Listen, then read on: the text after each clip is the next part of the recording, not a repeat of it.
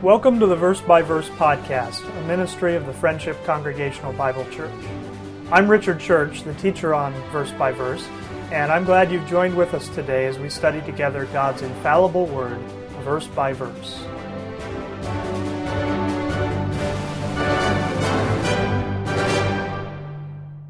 Let's turn to Matthew chapter 4. When uh, God has a, a purpose for someone, there's a period of testing that takes place first. They have to be prepared for that. And, and the Lord Jesus Christ, you know, Jesus Christ is a unique individual because he's fully man, but he's also fully God. And, uh, you know, those, those two things, uh, sometimes can be somewhat contradictory to, to one another. And Jesus Christ as a man had to be prepared for that ministry that he was going to carry out on the earth. And he's, he's tempted here. Uh, in, in fact, in the you know in the book of Hebrews, it says that he was tempted in all points, like as we are, yet without sin. And uh, what a what a strange thing to to contemplate that here is God in human flesh, and and God's not tempted with evil, right? Scripture is clear about that. God's not tempted with evil, and yet Jesus Christ was tempted in all points, like as we are. And that doesn't mean that Jesus Christ was tempted with every individual sin that you might be tempted with, right? Uh, that, that's not the idea there, but he was tempted in every point of his being. And that's what we see here in Matthew chapter 4. In verse 1 it says, Then was Jesus led up of the Spirit into the wilderness to be tempted of the devil. And when he had fasted forty days and forty nights, he was afterward and hungered. And when the tempter came to him, he said, If thou be the Son of God, command that these stones be made bread. But he answered and said, It is written, Man shall not live by bread alone, but by every word that proceedeth out of the mouth of God.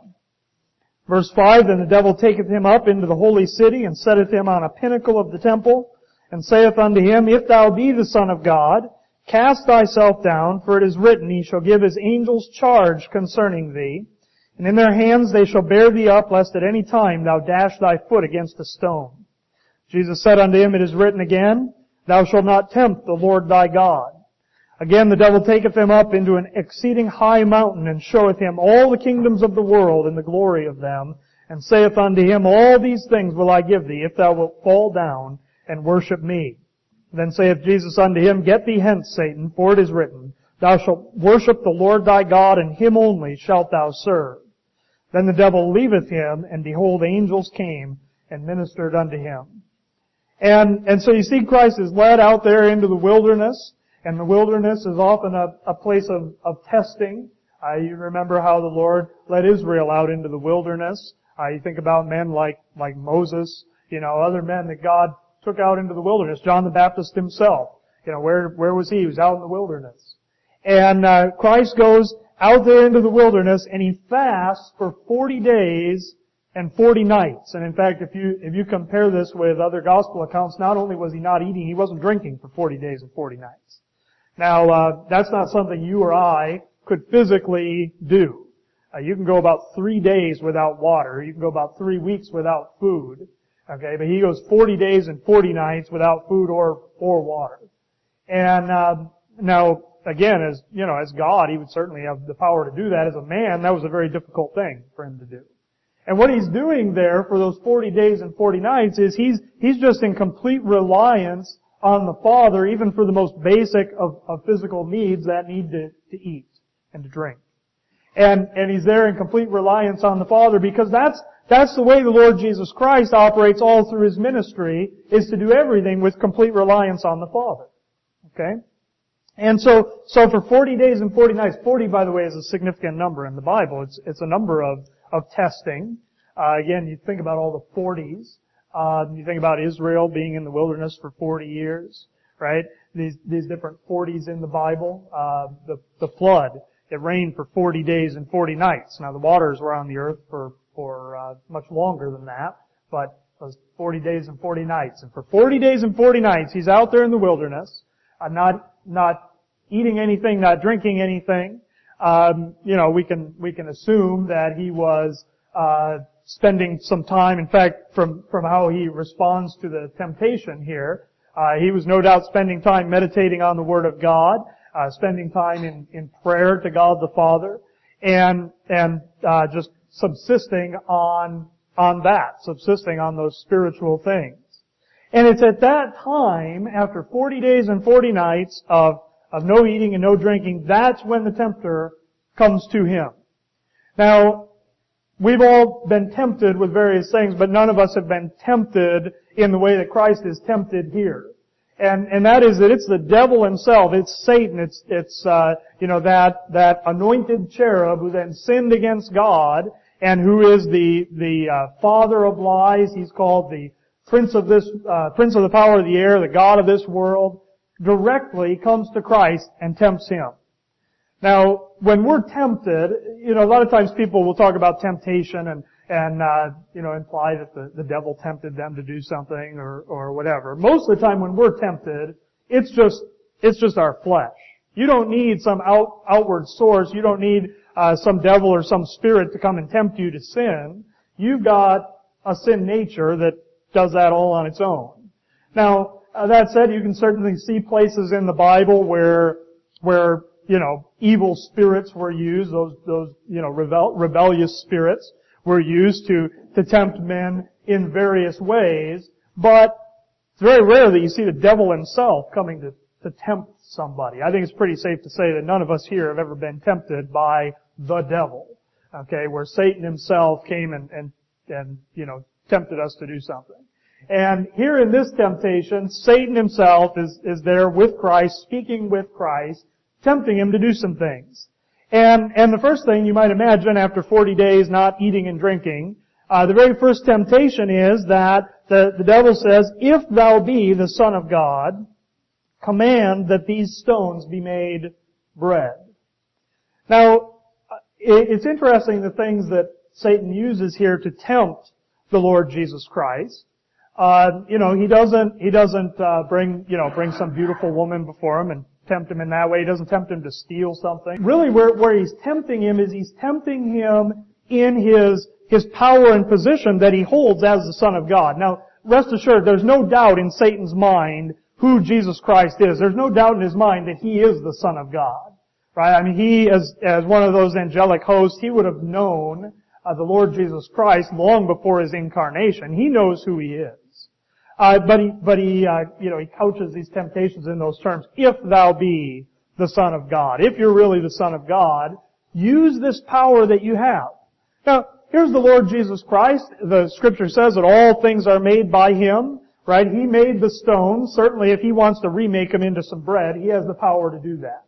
He has He has the power to do that and to to uh, take care of His hunger that has been building there for 40 days and 40 nights. And, you know, it would be hard to see that as some kind of outright sin against God. But what, what Satan is trying to get Christ to do, let's look at a, a couple of verses here. Go, you know, put a mark here in Matthew chapter 4. Go over to uh, John chapter 14. Actually, you can get, you can get John chapter 5 and John chapter 14. And we'll go to John 14 first of all. John chapter 14 and let's just start in, start in verse 6, John 14, 6, a very familiar verse. Jesus Christ says, uh, verse 6, Jesus saith unto him, I am the way, the truth, and the life. No man cometh unto the Father but by me. And he'd been talking about here how he was going to go away and uh, how how um, the as he's speaking here to the disciples, to, to these believers, that they were going to to go where he was going to go, and they're asking him about, we don't know where you're going to go, we don't know the way. Uh, and he says, I'm the way, the truth, and the life. No man cometh unto the Father but by me. Verse 7, if ye had known me, ye should have known my Father also, and from henceforth ye know him and have seen him. Now, the Lord Jesus Christ is the second member of the Godhead. He is not God the Father. He is fully God, but He's not God the Father. Right? He's, He's the Son. He's the Son of God. And yet God's design in Christ, Christ's uh, incarnation was for Him to be a, a perfect representation of who the Father was. And so the Lord Jesus Christ in, in that incarnation, he has this close relationship with the Father where everything he does and says reflects who the Father is, so that when you're dealing with the Lord Jesus Christ, you are dealing with God the Father. And that's why he can say that no man cometh to the Father but by him. You can't know anything about the Father but by Jesus Christ. And here he says that from here forward, he says, you, you know him, you know the Father, and you've seen him. He says, if, if you'd known me, you should have known my Father also. If you know Christ, you know the Father. If you don't know Christ, you don't know the Father. And, and uh, verse 8, Philip, you know, the disciples as they often were, they're completely confused by what he's saying here. Philip saith unto him, Lord, show us the Father, and it sufficeth us. But what he was just saying was, if you see me, you know, he's saying that's how you know the Father. And, and Philip says, well, just, just show us the Father. Um, you know, you think about, uh, for instance, how uh, uh, Moses had asked to see the glory of God, and he wasn't really, he was kind of allowed to see a glimpse of the glory of God. But uh, God the Father is described as being the invisible God, and God in, in His glory, the Scripture says no man could could look on Him and live, right? Because we're in a we're in a sinful state, and that holiness of God would just would just uh, consume any sinful man who, who tried to look upon God. But Philip says, "Show us the Father, and it suffices us." That, that's that's enough. That's all. That's all we want. Just show us the Father. And uh, Jesus saith unto him, and sometimes sometimes you can almost, as you read these words of Christ, you can almost kind of kind of imagine maybe some of the maybe not so much disappointment, but kind of frustration sometimes with the disciples. And he says, Have I been so long time with you, and yet hast thou not known me, Philip? You know, I mean, we've been here together for a while. Don't you, don't you get this yet, Philip? He that hath seen me hath seen the Father, and how sayest thou then, Show us the Father? Believest thou not that I am in the Father, and the Father in me? The words that I speak unto you, I speak not of myself, but the Father that dwelleth in me, he doeth the works. Believe me that I am in the Father, and the Father in me, or else believe me for the very work's sake. Verily, verily, I say unto you, he that believeth on me, the works that I do shall he do also. And he says, greater works than, than these shall he do because I go unto my Father. And you see what he says? He says the, the words that I'm speaking to you, what he's saying here is he's saying these aren't just my words. I'm not somebody separate from the Father that's that's saying, you know, there's the Father over there, I'll, I'll show you the Father. He says that God the Father is in me, and the works, the, the words that I say are from the Father, and the works that I do, it's the Father doing those works in me. Okay, that's that, that relationship there between Christ and God the Father. Go back to uh, chapter 5 of John. John chapter 5. Verse 30. Here is, as Christ describes the, His ministry and again that relationship between Himself and the Father in that ministry, He says in John chapter 5 verse 30, I can of mine own self do nothing. As I hear, I judge, and my judgment is just, because I seek not mine own will, but the will of the Father which hath sent me. And so Jesus Christ lived His life in, in really the way that we're called to live our lives as believers, in that He lived His life in complete dependence on the Father, and He didn't do anything without the Father. There, there's no word that Christ speaks that is somehow independent of the Father. Uh, the closest you would get would be something like when he's in the garden before his crucifixion, and he prays to the Father that if this cup could pass from him, right? But he says, not my will, but thine be done. And even there, he, he indicates he has a, a will that is separate from the will of the Father, but he subjects his will to the will of God the Father. Okay? And that's how Jesus Christ lived his, his entire life. Now, if we go back to our text and we see how the devil is tempting Christ here, what he's tempting him to do is to step out and act independently from that will of the Father. That's what he's doing. He's saying, use this power that you have independently of what the Father would have you to do. Command these stones to be made bread. You have this, this, this hunger. You have uh, this physical need, and you have a power to fulfill that need. Now, certainly, you know, certainly there would be no sin if you're hungry. There's no sin in using the power you have to go and, and you know, make sure your body is fed. But for the Lord Jesus Christ here, the devil is saying, hey, use this power that you have to step out independently from, from the will of the Father and just meet that physical need that you have. And the Lord Jesus Christ responds in the way that we ought to respond to temptation. You know, Scripture says that the Lord won't uh, allow us to be tempted uh, above what we're able, but He'll make a way of escape. And the Lord Jesus Christ here has a way of escape, and what that way of escape is, is to take the focus off of His, His flesh, which has very real needs, and to put the focus on the things of God's Word. And so in all of these instances, when the devil tempts the Lord Jesus Christ, the way he responds is by quoting Scripture. And uh, there's three temptations here and three responses by Christ.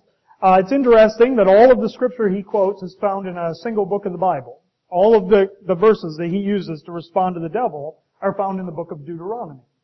Uh, here in, in Matthew 4 verse 4, he's quoting from Deuteronomy chapter 8 verse 3. Uh, verse 4 says, He answered and said, It is written, man shall not live by bread alone, but by every word that proceedeth out of the mouth of God. And you see, that's what, that's what he had been doing for those 40 days and 40 nights. That's how he had been living for those 40 days and 40 nights. He had been subsisting on the Word of God. And, and here he says, it's, you know, man doesn't live by bread alone, uh, but it's by every word that proceeds out of the mouth of God. If, if we were to go back and look at that verse in Deuteronomy, actually let's do that. Go back to Deuteronomy 8. Deuteronomy chapter 8 and verse, start in verse 1. If you're familiar with the book of Deuteronomy, the, the name of the book, Deuteronomy, has the idea of the second law. And it is a, it's a recap of the law just before Israel uh, goes into the promised land. Right? So you have the, you have the law given in, in uh, Exodus and, and Leviticus and Numbers. Deuteronomy is restating a lot of those things.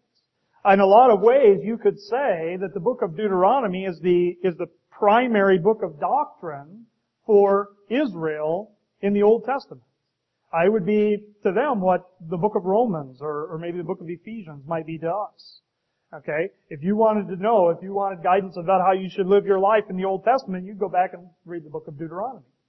And here in Deuteronomy chapter 8, Verse 1, it says, All the commandments which I command thee this day shall ye observe to do, that ye may live and multiply and go in and possess the land which the Lord sware unto your fathers. And thou shalt remember all the way which the Lord thy God led thee these forty years in the wilderness, to humble thee and to prove thee, to know what was in thine heart, whether thou wouldest keep his commandments or no. Now, uh, Israel was 40 years in the wilderness. Here Christ has been 40 days and 40 nights in the wilderness. And verse 3 says, And he humbled thee and suffered thee to hunger and fed thee with manna, which thou knewest not, neither did thy fathers know, that he might make thee know that man doth not live by bread only, but by every word that proceedeth out of the mouth of the, of the Lord doth man live. You know, all that that the Lord did with Israel back there in the wilderness was to teach them to live in dependence on Him. And, and they were, you know, even their, their daily food that they ate, they went out, they gathered up the manna, and you know, there was, there was no security for them in that except in the Lord. Because they couldn't gather any extra. They couldn't store up the manna and say, you know, hey, we need to be thinking about next week and next month and next year and let's, let's, uh, you know, store this up so we're safe. They had to rely on the Lord that every day that manna was going to come. Because if they tried to store it up, remember it went bad and it, and it stunk. And the only time they could store any up was on the day before the Sabbath and then they could you know, store up enough to get through the Sabbath and then, and then it would go bad. And they had to live in just daily dependence on the Lord. That was a lesson he was teaching them there. He allowed them to hunger. It says there in verse 3, He suffered thee to hunger and He fed them with manna so that they would understand some things about how, how their very existence proceeded from the Lord. And, uh, uh, Christ quotes that verse.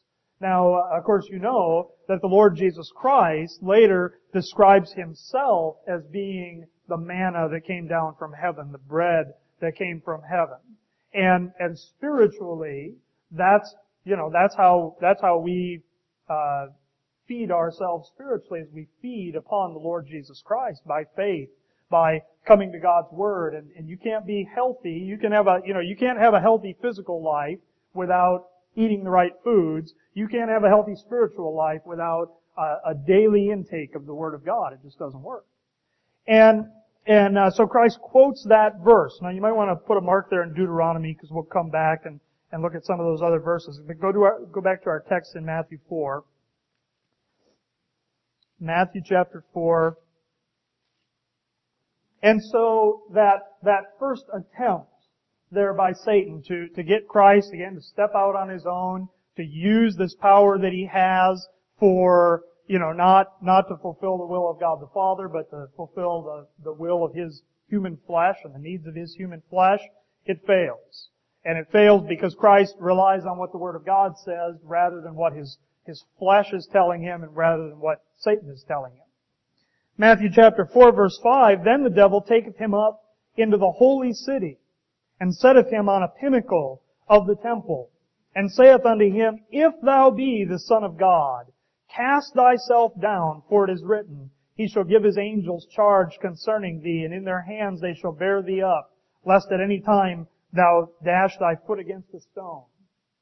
Now here's an interesting thing, because you know, the devil comes first of all and tries to get Christ to fulfill his flesh. He responds with scripture. Now the devil comes back with scripture. Right? The, the devil says it's, it's written, it's written that, uh, that the Lord is going to give His angels charge concerning you. They're going to protect Christ. You know, Christ often talked about His, His hour, speaking of the hour of His, His crucifixion. And, you know, there were, there were periods of time, for instance, where, uh, the disciples were worried that somebody was going to kill Christ, and, and he would tell you know, my hour is not yet come. Uh, Christ was, nothing was going to happen to him before it was God's plan for something to happen to him. And so, uh, the, you know, here it describes the, the angels having this charge concerning Christ. Uh, the devil there is quoting from Psalm 91, which is a, a passage that, that would have some application to, to, uh, Israel, uh, but certainly to the Lord Jesus Christ himself and that protection that the Lord would provide for him until it was the right time for him to, to do what he came into the world to do, which was to die on the cross for the, the sins of mankind. Uh, and, and certainly, you know, Christ, Christ would have known that passage and would have relied on that passage and had faith in it. But what the devil is telling him to do is the devil is saying, why don't, why don't you see if it's really true? Right? We're up here on the pinnacle of the temple.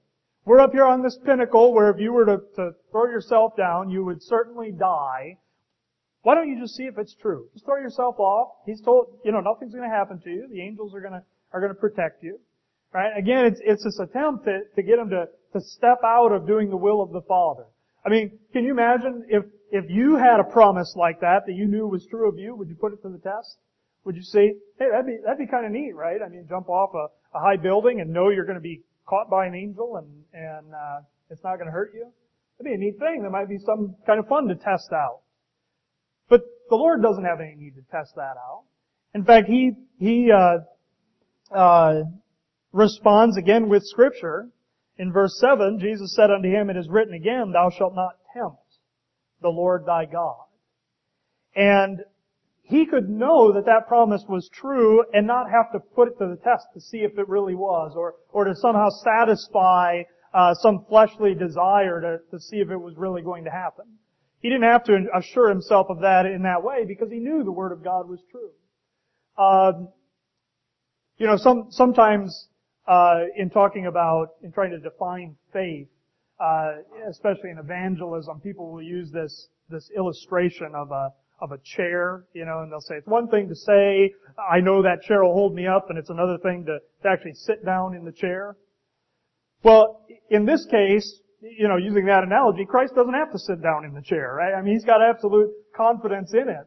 Uh, you know, Scripture says we walk by faith, not by sight. And what the devil's trying to get Christ to do here is to say, okay, take that thing that you believe and actually put some sight to it. Actually see if it's going to come to pass. And, uh, you know, and so in some ways that analogy of, of the chair kind of breaks down as well uh, when you when you think about it. But uh, we walk by faith, not by sight. And Christ here can walk by faith. He doesn't have to have some demonstration of the fact that the Lord has protected him to believe it and, and know and just you know go on with his ministry, uh, knowing that the Lord is going to be faithful to that promise. Now here the the uh, quote in Matthew 4 verse 7 is from Deuteronomy chapter 6, and let's go back and, and look at that verse. Deuteronomy chapter 6. The quote is from verse 16. Uh, again, here, you know, Deuteronomy 6 is a, is a, uh, a very important passage of Old Testament scripture.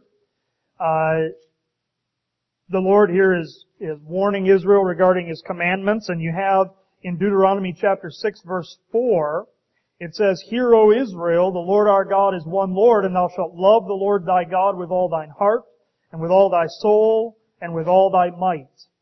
And, and uh, that, that statement in verse 4, Hear, O Israel, the Lord our God is one Lord. You know that uh, observant Jews, uh, they, they refer to that as the Shema. And that's one of the, the Hebrew words there in the passage.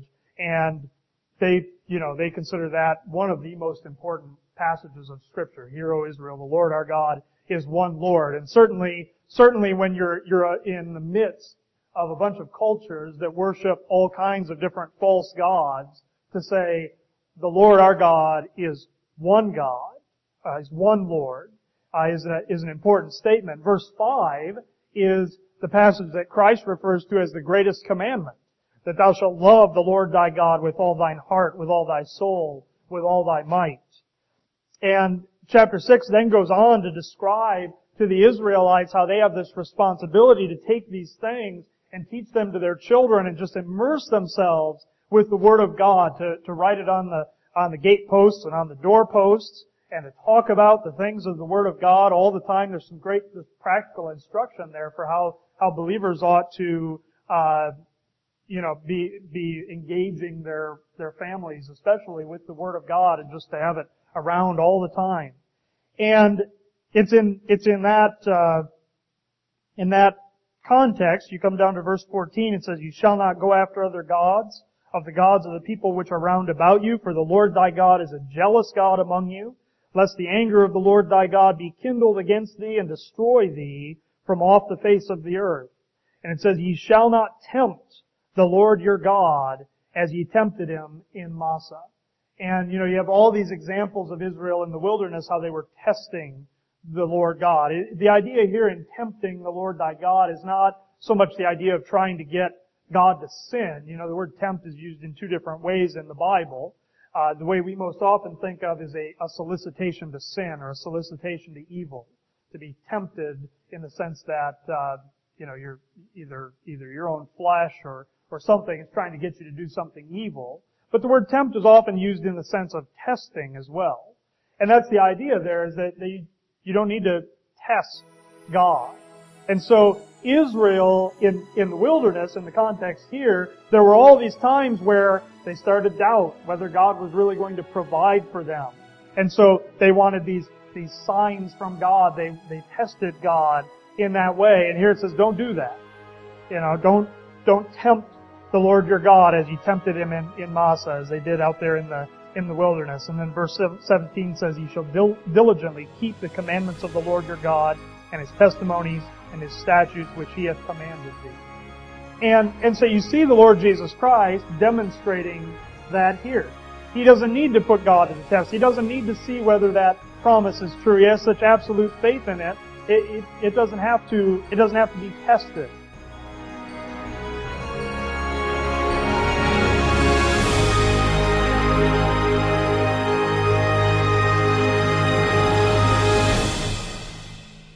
Hi, I'm Richard Church, the teacher here on Verse by Verse. I'm glad you've listened to our podcast today, and I would like to let you know that if you have any questions about anything you've heard here, you can contact me by email at richard at richardchurch.com or by telephone 608 339 9522. I also encourage you to check out our church website at www Thank you for joining us today, and our prayer is that this program would be a blessing to you in helping you to grow in your understanding of God's grace.